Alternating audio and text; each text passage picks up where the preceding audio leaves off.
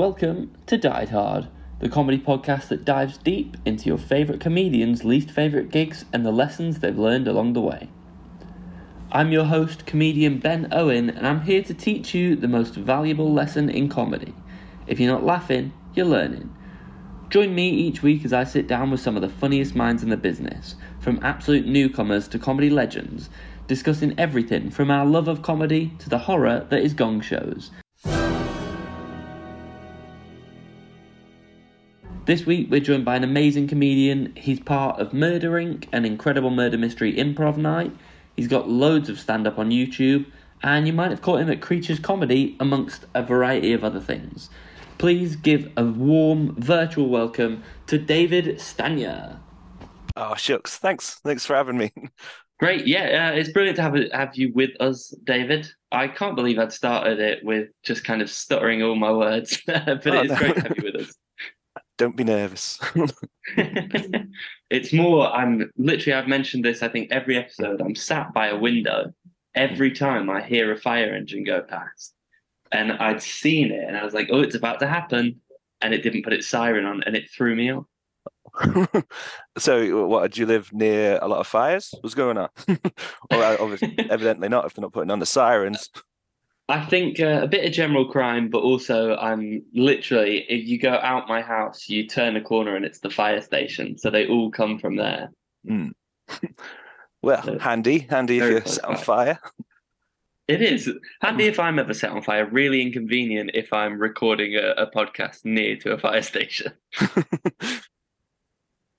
well, it sounds like Uh, they're being considerate, at least for the initial launch. At least today, I think they saw me glare at them, and then we're like, "We won't. We're sorry."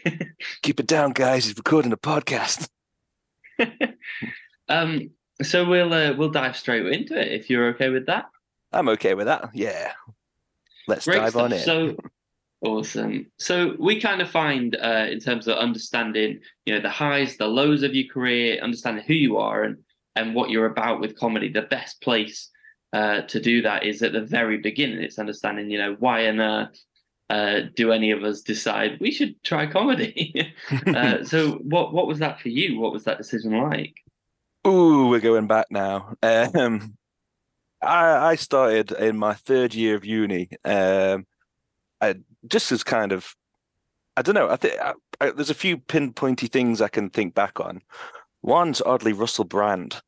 no, Yeah. um, when it was when he was kind of kicking off as a comedian rather than whatever the Yeah. hell he's doing now. and um, Extremism, maybe. oh, yeah, something like that. right wing, something I don't know, but um, yeah.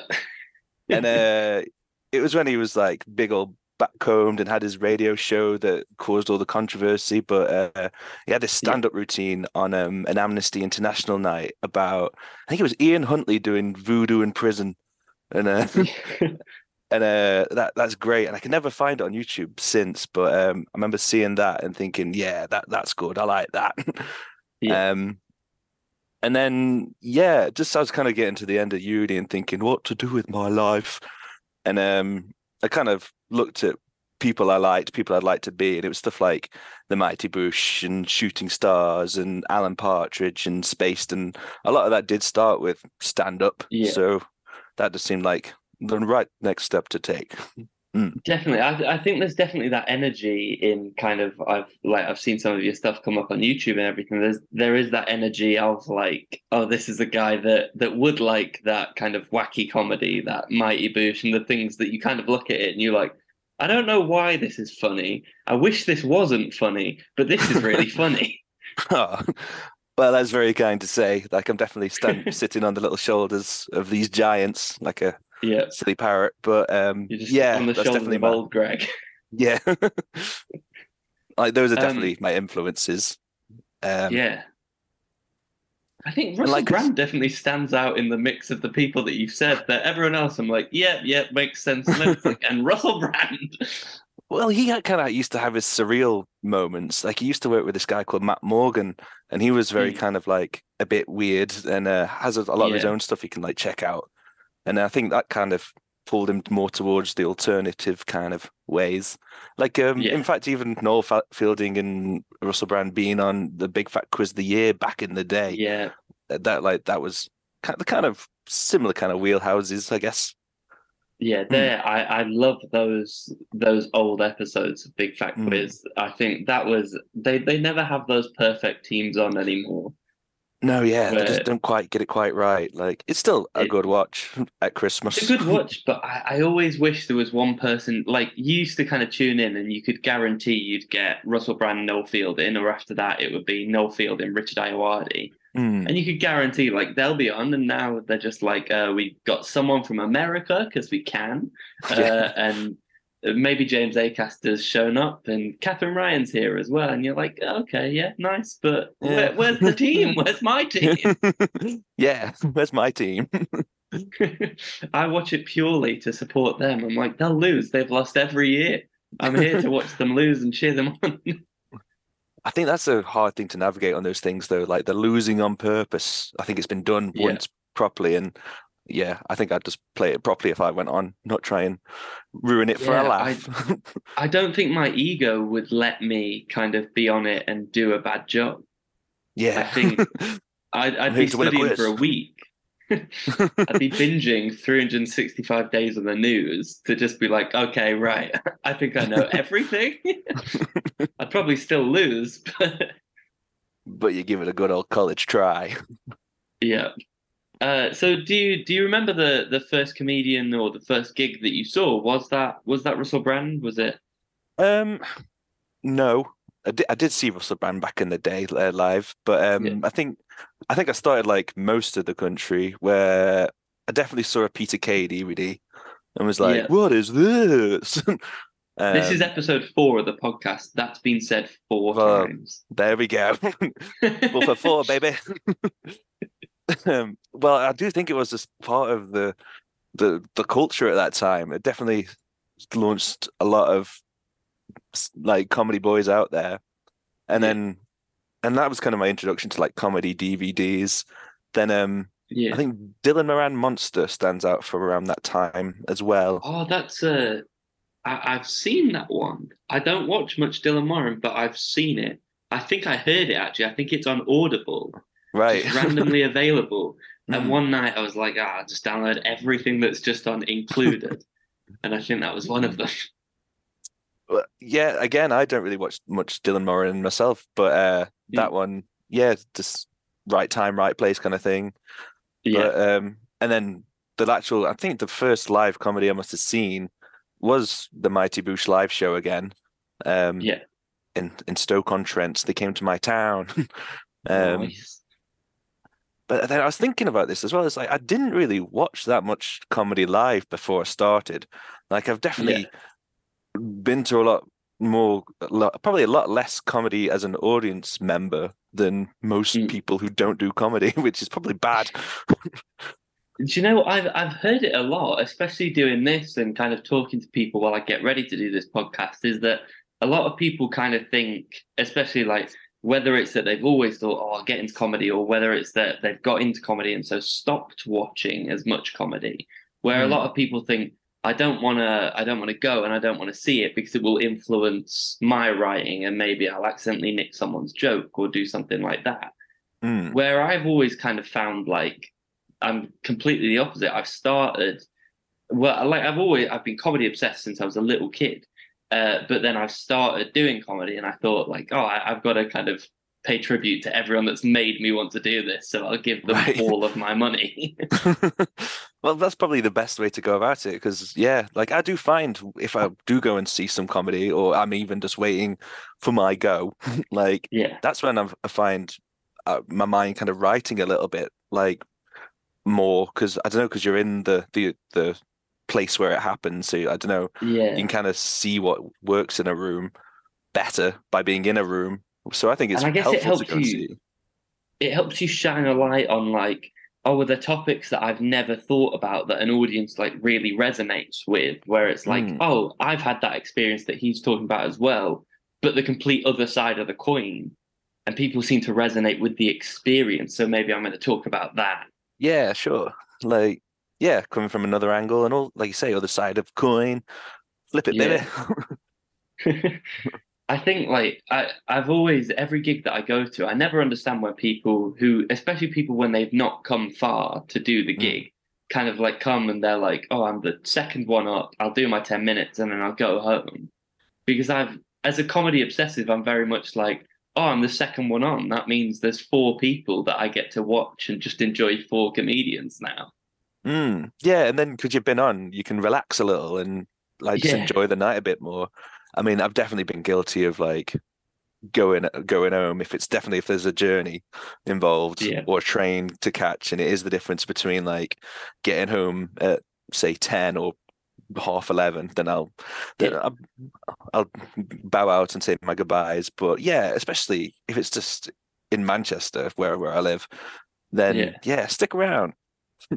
That, then you get it, it's always been my thought because it's like I'm so I'm in Chesterfield, but it's like if I'm doing a gig in Sheffield, it's a ten minute train trip. I'm Mm. kind of like, you know, if you can stay, just just watch. Yeah. Come But on, if stay. it's yeah, if it's like you're doing Sheffield to London or Sheffield to Manchester, even it's like it's, you know it's 45 minutes. That's- The rest of the gig, you'd be home by the time the last person's put the mic back in the stand. Like I, I understand leaving there, but then it's like if you know you if you would get home before the gig's even finished, just stay. Mm. Unless you know the act on and you hate them, then go. yeah, that's the thing. If it's one of them comedy dicks, like, Yeah. ah, just just leave. Don't even say bye. Yeah.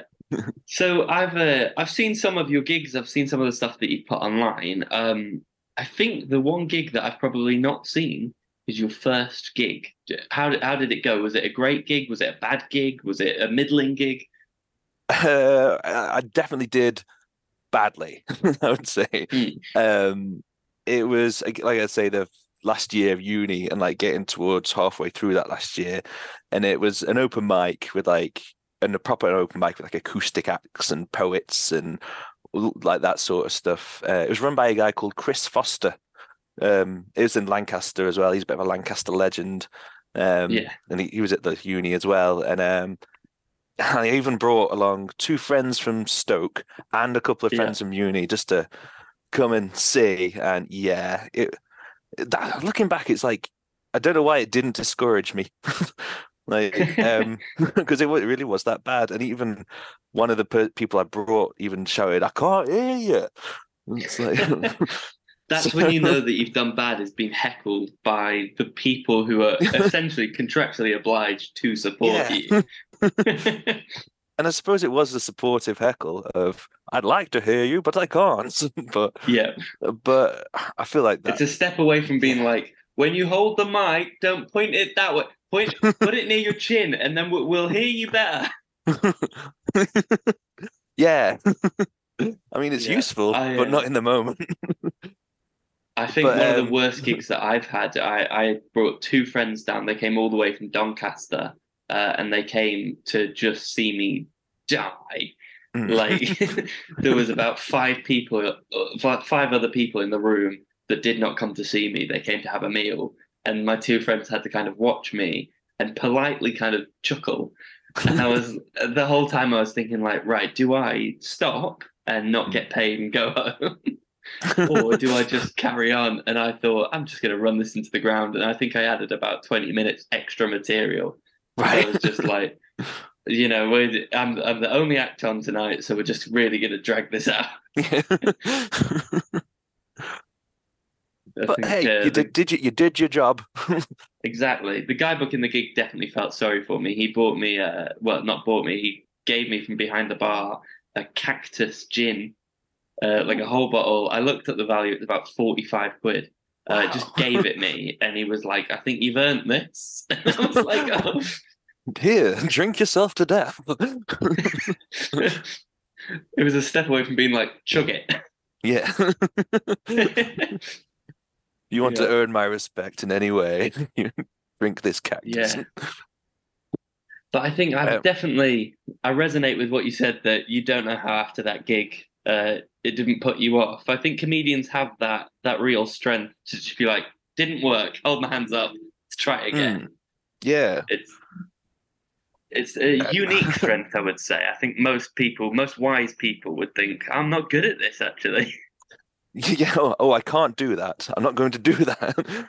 yeah, but but no, yeah. And then I think I've then organized a quick like two in the local student bar with like yeah, like uh, two gigs after that, and where I don't know, I felt a bit. I don't know, again this weird confidence about myself. Like, no, I'm sure I can do this, and um, Yeah. those went a bit better, and then I think that's what I was just like, right, okay, yeah. I think someone once told me one of the, wisest things I've been told with it is that doing a bad gig in comedy is quite literally like having a car crash in the sense that the thing they tell you to try and do immediately is go out and drive again.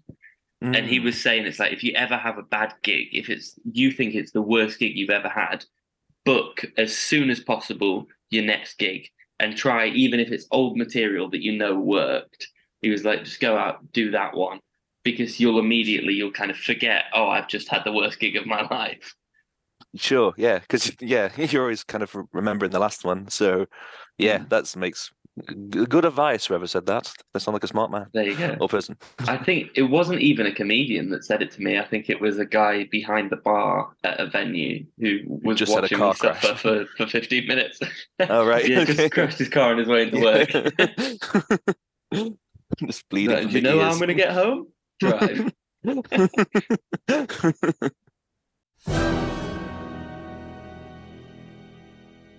what was the very worst gig that you've had? Now, um, see, I I struggled to think about these. This I've got. I've got. I'd say two and a half. Yep. The first one, and they're all from when I kind of started out, which kind of makes sense. But um, there was a Beat the Frog, and I never got along with Beat the Frog. Um, Yeah. just I, yeah, to know that kind of crowd maybe, and they can smell fear as well, and just being Yeah. so high up, I think, made me nervous.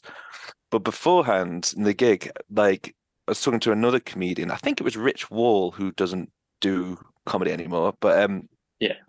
And he would like introduce me to like a friend of a friend who that who took an interest in me romantically. I thought, well, that's nice, but I've got a gig to do, so I went off and did, did that. But she got one of the cards because like Beat the Frog, it's the one where yeah, it's a gong show where there's Yeah. three people in the audience. If they don't like it, they put up a card and you have to go home. Um, and so one, what? So this girl had one of the cards, and I went Yeah. up and I was dying, dying bad. But this one girl was not putting up a card, uh, and I was. It was getting rowdy as well, like people shouting at this woman, and like, and so I kind of like I wasn't. I was just like I wanted to leave myself as well. So yeah, almost waiting on stage for her to just mercy Yeah. kill you. like you think you're being nice, but you're not. But- this is torture. so I just said what had happened, how uh, she'd asked for my number earlier, and um, and she's now got this card because I also didn't want to be accused of cheating as well. Yeah. so, and uh, so uh, straight away her card goes up then. And like I thought that would just be it. I can just walk off the stage, and but no, Phil Ellis joined me on stage and put his arm around me and just said, "I, I don't know what we do now, David," because I don't know if I technically beat the frog, but I wasn't. Yeah, I, d- I just said I probably should should go. And he was like, "Yeah, that's right." So yeah, just um, everyone getting really angry at me Yeah. almost cheating at beat the frog. Did you ever hear from that girl again? Though that's the question. no, no. no. that's. I Rita, feel like I that's maybe the her. worst thing. that would be a great twist, wouldn't it? Uh, She tortured me then, and she tortured me for years to come. Yeah. Oh, I I could not imagine. One, I, I'd hate to do a gong show, but I'd hate to do a gong show if my wife had one of the cards. yeah. I think that would be possible. I but I think maybe we've been together long enough that she'd just be like, I don't want to hear it. She'd be the first card up. the only one with a card up. Welcome to the stage, Ben Owen. Nope. this guy. yeah. Oh. So uh, that that's your worst gig number one. What are the other one and a half worst gigs? Uh, number two was again a gong show. It was King Gong at the comedy store, and this is a quicker story, but um, because Yeah. like there's about thirty people there because they get through you like wildfire, and I must have been on twenty fourth or something. So just waiting for that. All of all, oh, it's a good two and a half hours or something.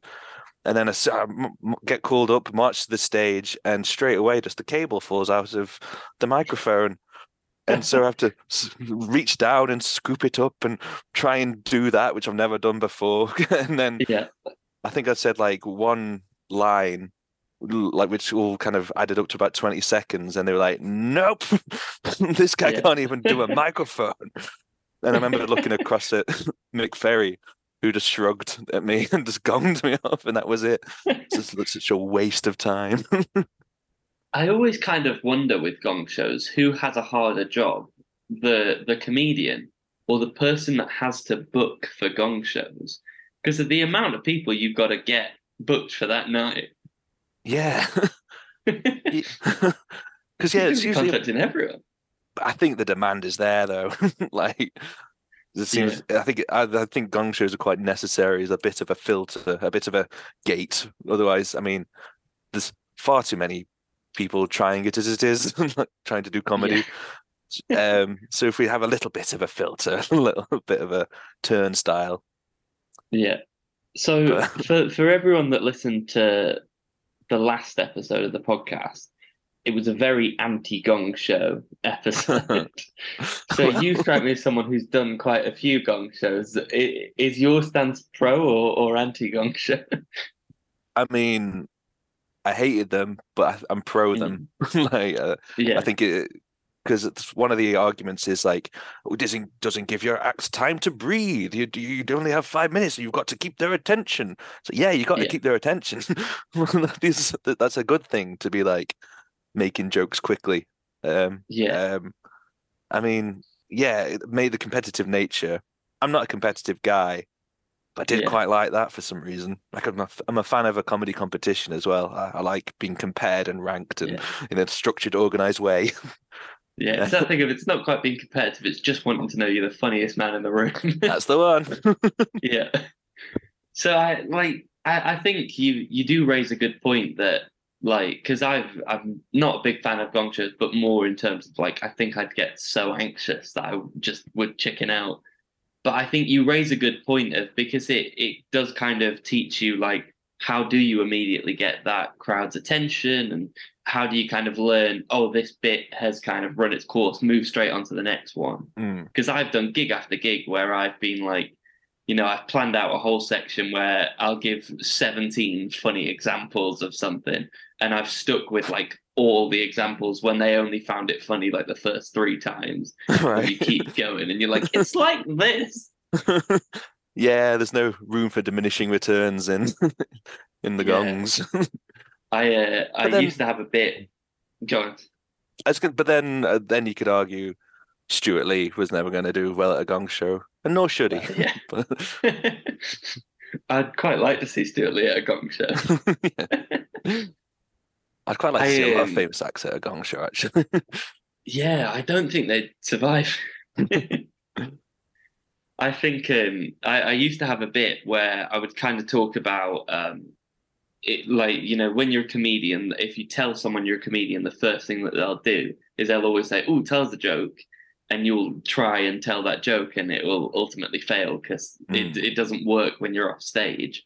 Uh, but I gave the example of like asking a comedian to tell you a joke is like going up to someone who works in Subway and just randomly being like, "Oh, make us a sandwich," and they found that premise quite funny. But then I would go Mm. like, "Yeah, it's like looking at them and going, yes, I'll have a hearty Italian, foot long, cut in half, cheese and toasted. I have these fillings." And like, I think it was funny when I'd said like hearty Italian and I was specific, and then after that, I just kind of went through a whole order.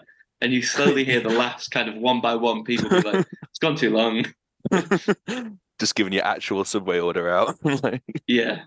But it killed Right the next the part of the joke. The next part was arguably the funnier part, which is me saying, it's like if you met a gynecologist and going, I've got this rash.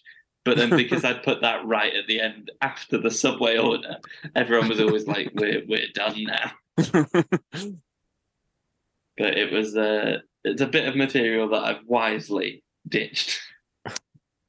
I mean, uh, yeah, um, with with like things kind of you you do kind of learn, like you say. I think there is definitely good old long jokes, but you do Yeah. like learn kind of I don't know, not brevity, but uh efficiency. That's the one. Yeah, Like I think efficiency's good in comedy, but then I regularly underrun. So what do I know? yeah. I've uh, I I think I'm yet to underrun. Um, Mm. but I think that comes from the first ever gig I did was 45 minutes. I'd never done Right, yeah, that'll comedy do it. and I went 45 minutes. So I can pad now. I can pad for days. And how did the 45 minutes go when you started off with that? and how did that come well. about? Um, I basically I booked on to do um, it was it was an open mic um, micro pub here in Chesterfield. So in Chesterfield, no real comedy scene, not in our pubs. Like we, you know, we get Ed Gamble comes through, Kevin Bridges comes through, but like we don't really have any comedy clubs. We don't have things like that. But this place they put on an open mic, and I thought well, I've always wanted to try comedy, um, and I'll do it, and I'll do it now, and it will be, you know, like a, a semi-professional gig. They were paying their acts. It was a nice little thing, and they were like, okay, before you, there's going to be a singer, a pianist, a singer, and another singer, and then it'll be you. I was thinking, oh, great. And I get there, and they're like, we're just waiting for everyone else to turn up. And I was like, great, when's it meant to start? And they were like, about five minutes ago.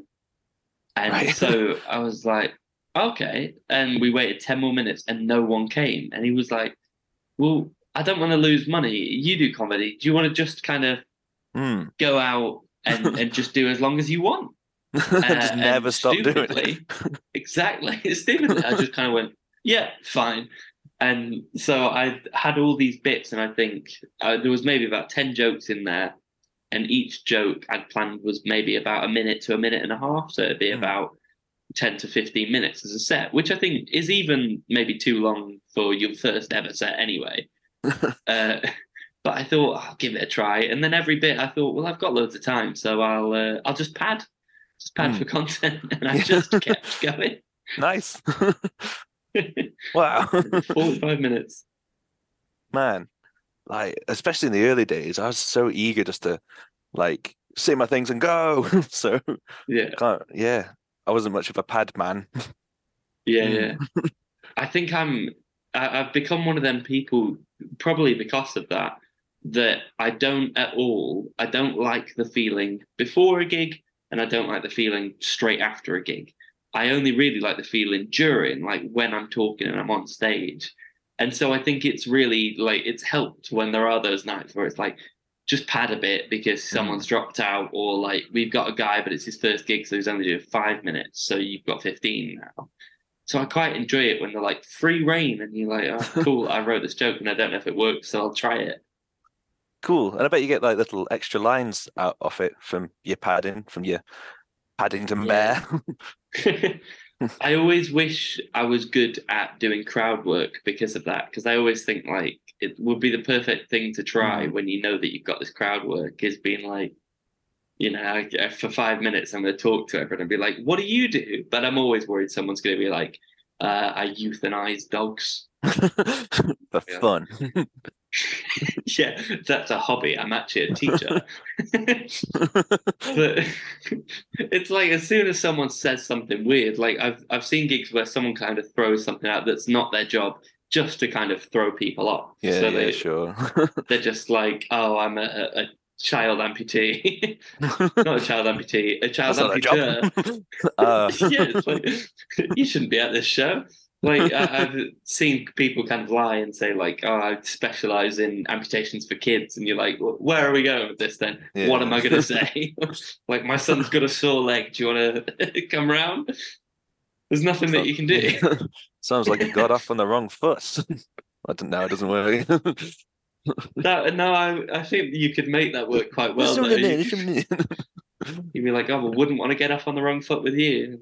And then go. I think that does demonstrate the intricacy of a joke, though, is that you can say sounds like we got off the on the wrong foot, and everyone would be like, "Ooh, didn't quite work," but then you can change it to wouldn't want to get off on the wrong foot with you, and then everyone's like, "Ah, I see what you did."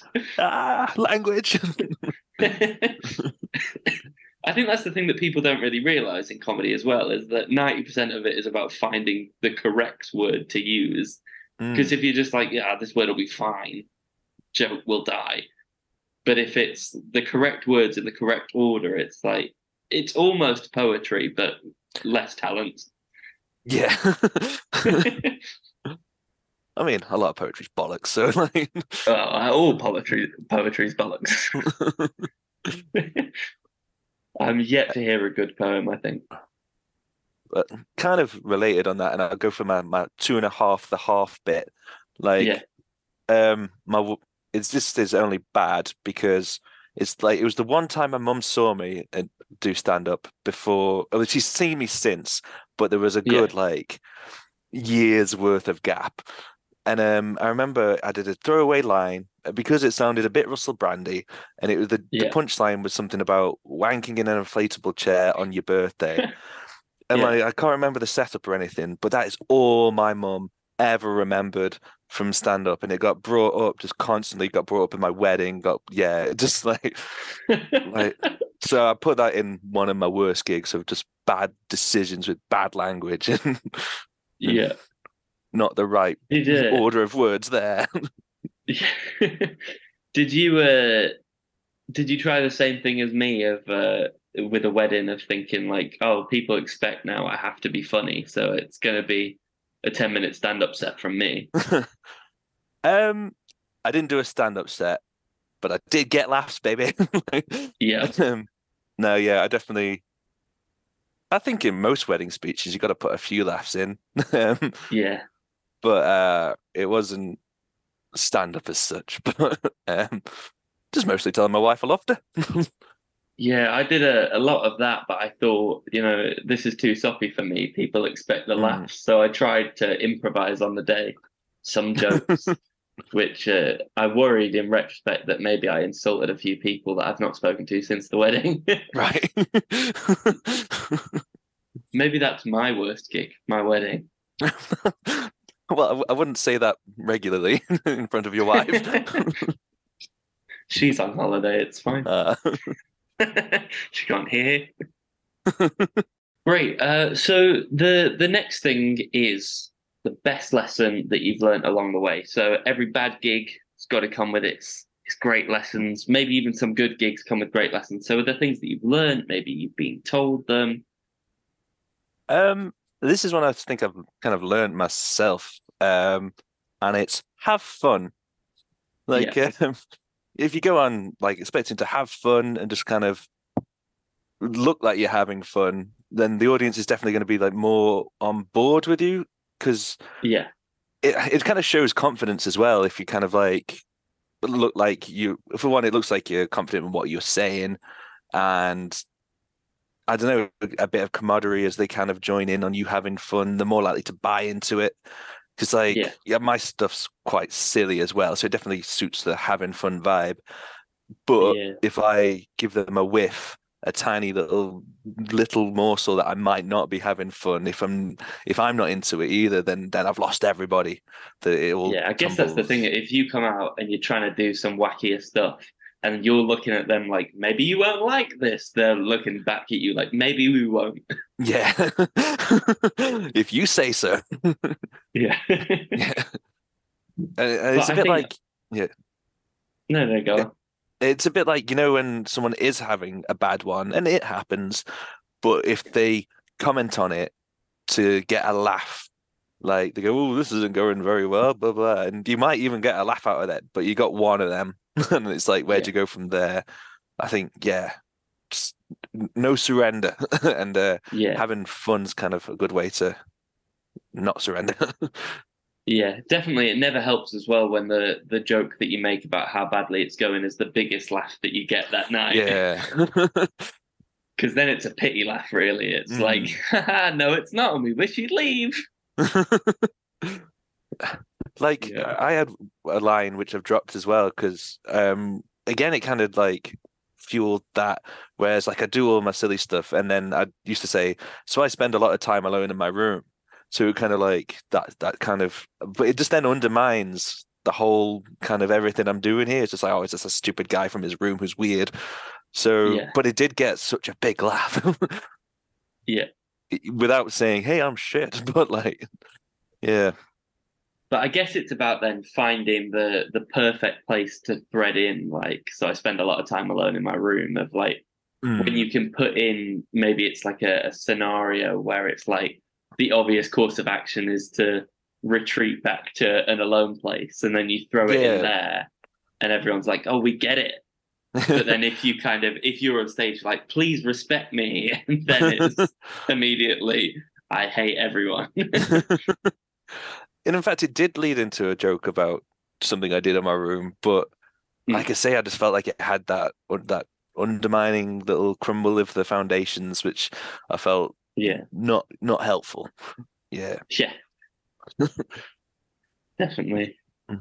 Uh, have you have you learned any more lessons? Is that your your key lesson? Is there anything that you Um, lean on other than that? I mean, this kind of relates back to the car crash one uh, that you said earlier. That um, uh, there was something going around when I started called Millican's Law. I don't know if it's been brought Yeah. up yet. It has It's it, or- not. This is the first no. time I'm hearing about it. um, it's Sarah Millican, and she Yeah. said it doesn't matter how bad or good the gig went the night before. I think it was you got till eleven o'clock the next morning to like just push it out of your mind and move on to the next one. Like obviously learn lessons and stuff, but don't let it kind of either drag you down or like bolster you up too much. Like keep grounded just at a neutral level, I think is the gist. I might have absolutely Yeah. butchered that, but like um yeah, Millican's law. I like just having a, a something law as well. It sounds cool. Yeah.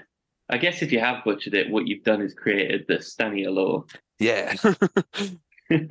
Which is vaguely similar and maybe plagiarized. But I call it the Stanier Amendment. there you go. You got the Millican's law and the Stanier amendment. it's just the same but a bit different. Yeah. so um we've actually got good news for you, which Oh, is yeah. the comedy gods have smiled on you and they've decided your very worst gig that you've ever had, and you can pick any of your two and a half. They've uh, they've smiled on you and they've given you a do-over. And they've decided that you can curate a gig with your favorite ever lineup of comedians. But the catch is you have to curate that gig yourself. Uh, you got to create the whole run of the night, uh, and we'll do that now. I think I'm up to the task. Awesome. Uh, okay, cool. Um, because my my first thought was to go like just your usual standard pro night where you have your MC, your opener, your middle, your headliner. But I thought, Yeah. no, that's not my favorite type. like, um, I prefer like it when it's more like a, a gala. I've never been to one, but uh, when it's a Yeah. comedy gala and it's all like the big names doing just ten minutes each, uh, usually Yeah. for charity or something. Um, so I'm gonna have a gala and uh. Yeah my, my own gala and uh, for charity and the is it going to charity is the Stanier Gala? the for charity? Gala for charity for helping cats with flat faces and little noses. I love that. So, um, uh, so yeah, run me through the night. Who have you got? okay, so MC. Oh, it's going to be a, first. It's going to be a mix of friends and fa- like favorite acts. I reckon. Ooh, Um, we have to say as well, you are allowed comedians who have died, but they are in their current state of oh So Oh, they will be zombified and performing. Well, then everyone's going to be alive. we did have the dead Richard Pryor on the last one. God. I mean, what would the jokes be like? I think outdated. Yeah. um, uh, MC, I'm going to go with Tony Basnett. Uh, he Awesome. does uh, trapdoor comedy in Manchester, and he's a good friend. Um, and he's a very underrated MC, if you ask me. Like, Yeah. out of some of the MCing I've seen recently, he's like really, really made like me laugh. He's good, and people should know that more. So that's why Yeah. he's get he's on he's MCing my gala. Um, Awesome. Also, I'm going to go for the gala a three-four-three formation. So we'll have three acts, a break, four acts, a break, three. Um, Yeah, great. and so first section, first act, I'm going to go for Allyson June Smith. Uh, Yep. if you, yep. And then I don't think I've heard of her, but uh, the the name does ring a bell. she's a Canadian act. Uh, she's very good, um, like a club headliner, and one who, again, who it's not quite broken into television yet, but you feel like it's just on the cusp. Um, Yeah. So definitely worth checking out. She's got like quite a few podcasts which are good as well, like um, a new one about horror which I've not checked out yet, but want to. But check her out, Allyson June Smith. Um, Putting it on my Then- list to check. yeah. Second acts, I'm going to go for Danny Sutcliffe, uh, who's actually Allyson June Smith's partner. So we've got a power couple to start us Oh. off. Um, go. And it's good that they're starting at the same time, so they can. yeah, Just have they to can go if they want. They can drive home together and be on early if they want to miss the traffic. Yeah. Um, but uh, Danny Sutcliffe's definitely like my best pal in comedy. Um, he was one of the best men at my wedding as well. Um, he treated the uh, the best man speech as a stand up set, I must say. yeah. Classic best man. yeah. So did mine, and he's a pianist. So what he was doing there, no one knows. Oh, I'm imagining like a Tim Minchin style set now. uh, Yeah. third, third act, I'm going to go Jamie Demetriou with one of his silly characters of sorts. Yeah. Um, then we'll have a break. yeah. Then fourth, I'm going to go Sean Morley. Uh, we have to get him back from. I think he's in Amsterdam at the moment, but I love think Sean. Is, yeah. Um, yeah, just so inventive and great. Yeah. Yeah. then fifth, I'm going to go Rachel Fairburn. Uh, just- Again, good, uh, a pal, and yeah. Yeah. Um, sixth, Sam Gore. Nah, he he still gigs quite a bit here and there, but uh, you'll know him better from something called ICU or IC News, where he does like a Yeah. satirical news thing. But like, yeah, I've not gigged with Sam that much in the past few years, but whenever I see him, yeah, he's dead good. Yeah. yeah. Awesome. And then to close us off in this section, I'm going to go for the delightful sausage. Yeah. Uh, I saw their latest show at um at uh, a lovely time in Manchester recently, and I've not laughed in something like continuously for like an hour and like that in ages. So yeah. Yeah. Great stuff. Then we'll have a break. And then awesome. And then on to the final three Yeah. of the night. Now, this I'm going to have to get them back together. It's a a, a double act called Peacock and Gamble, and uh, this is basically uh, is a guy called Ian Boldsworth, and his stage name is Ray Peacock, but he does not do stand up in the slightest anymore. Yeah. And and it's also Ed Gamble. And um, so I'd have to try and get them back together for one night only. It probably cost about a million pounds or something. But um, Yeah. but if you could, if you search Peacock and Gamble, and I think it's Russell Howard's Good News, they they do like a set on there, and I've watched that like about a thousand times, I think. so Yeah. yeah, and they they used to have a podcast, but I think it's quite hard to find these days. But uh, yeah, I think it is, yeah. yeah. then um, ninth, it's me, David. Stanier. I'll go on ninth, Awesome. and then um, and then your final act to bring it home. I'll go Nick Helm, and then we'll have a good old song as well to like get all raucous before we all go out into the car park. Yeah. One And, day like, someone will yeah. put me on their gig lineup. oh, sorry. I don't think I've seen your acts though, so I, I'm not taking a, a chance on a wild card at my dream gala. Got to think of them little cats with the, the flat faces and tiny Yeah. noses. So to run through the list before we move on to the last two questions that are very quick questions. The Stanier Gala for charity to help cats with flat faces and little noses. It's going to be emceed by Tony Bas- uh, by Tony Basnitz. We'll move on with Act One is Allyson June Smith, then Danny Sutcliffe, then Jamie Demetriou, then it's a break, then Sean Morley, Rachel Fairburn, Sam Gore, The Delightful Sausage, then a break, Peacock and Gamble, David Stanier, Nick Helm. Yeah, that sounds great. I'll buy a ticket Sounds now. a brilliant night. I don't think you need to buy a ticket. You know, I think you're there. oh yeah. well, they might not let me in round the back, so exactly. uh, so, final two questions. Question one, well, not question one, question seven. Uh, is there a comedian that you would love to hear on the podcast? It could be anyone, but I will be leveraging the sound of your voice to ask them to do the podcast. Oh, can you get Dave Chappelle? I'm joking. I'm joking. No, that's not that's not my answer. uh, I think you should get Liam Bolton on. Uh, he's a Liverpool-based comedian, and I've never seen him die. Like, and he's he's quite a uh, alternative, strange act as well. And Yeah. yeah, just everyone goes with him. He's he's brilliant. Um, so Liam Bolton, get him. Is that one of you just want to hear that he has died to feel more confident? N- no, I just want to hear more of his voice, really, and maybe just, yeah, I'd like. I think it'd be interesting. I'd like to know how he'd deal with it because, uh, yeah. yeah, like to look at him, he's quite. He could be considered quite an intimidating guy, but he's Mm. not. um, so yeah, I think that'd be a good Yeah, guest. Awesome. And the final question, and perhaps the most important question of the podcast uh, Die Hard, Christmas movie, yes or no?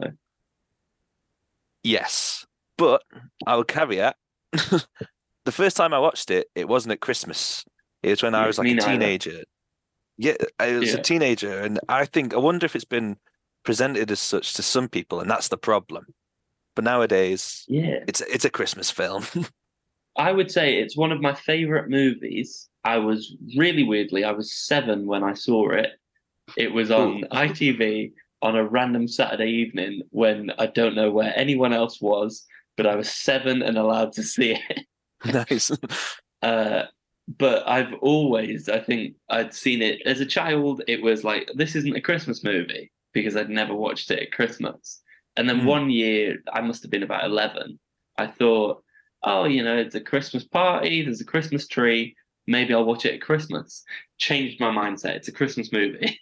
Right. yeah, I'm, yeah, I agree with that. I was pretty much this my same journey.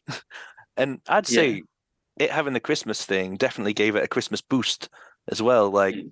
I, I would argue, would Die Hard be as popular if it didn't have that Christmas theme? Because like Lethal Weapon used to be popular in the 80s and that had four Yeah. films, but that didn't have Christmas. And now who no one talks about Lethal Weapon now. Lethal Weapon had five films. they had five. Oh Yeah. and uh, I, yeah, I think I don't think it would be as popular if it wasn't Christmas because I think as well you can't force people to watch it if there's no time of year set around where it's like you have to watch it. It's tradition. Hmm. It's definitely like, come into my routine of Christmas. Like I watched it last year, and yeah, Yeah. and probably the year before. My wife's definitely only watched it because I, as, as a rule, on Christmas Eve night, I will watch it and I'll finish it at midnight because it finishes at midnight. Uh, so I set it on exactly two hours, 14 minutes before midnight, Nice. and then it will finish perfectly. and then it's time to go to bed for Santa to come. exactly. You got to shut your eyes because they'll know. yeah. Anyway, well, David, thank you so much for coming on the podcast. It's been great Oh. to have you. Thank you for having Uh, me. Yeah, it's been fun. We will always be welcome back if we figure out a format that we can bring people back to talk about the exact same things. cool. Well, count me in. but um, final little things. This is your minute to plug. You can plug whatever you want. You can go over a minute. I don't really mind. Uh, I'm going to keep to the minute, but uh, cool. yeah.